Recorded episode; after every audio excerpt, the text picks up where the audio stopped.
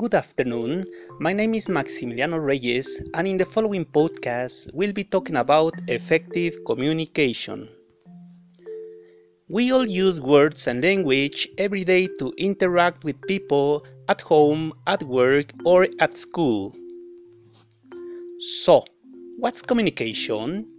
Well, communication is the transfer of information from one person to another. There are mainly three methods of communication oral communication, written communication, and visual communication.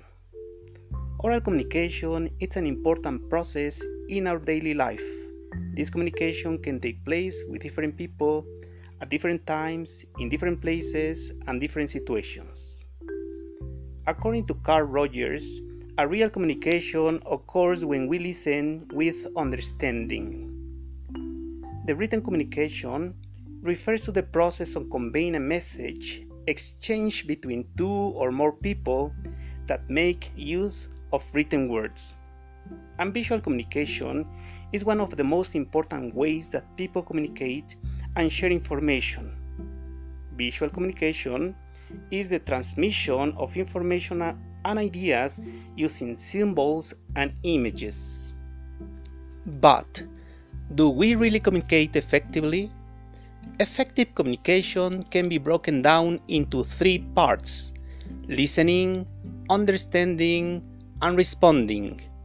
Let's look at these one by one. Listening involves hearing the words that are being said, including nonverbal cues such as body language and facial expressions, plus paying attention to voice modulation. We then move on to the next stage understanding or giving meaning to what we have heard. Most communication breakdowns happen at this stage because we often misunderstand or misinterpret what is being said. When we, when we make errors in interpretation, we are likely to respond incorrectly as well. For example, your boss asks you if the task that he assigned to you had been completed. If you interpret that as the boss blaming you for not completing the task, you are likely to respond with anger. However, if you interpret that as your boss wanting to just know the status of the task, you are likely to feel less angry and less offensive.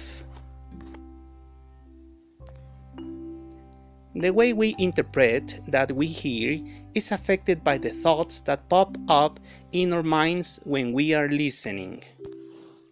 I hope you understood these ideas so you can reduce communication errors and be more productive in any situation in your life. See you next time. Bye.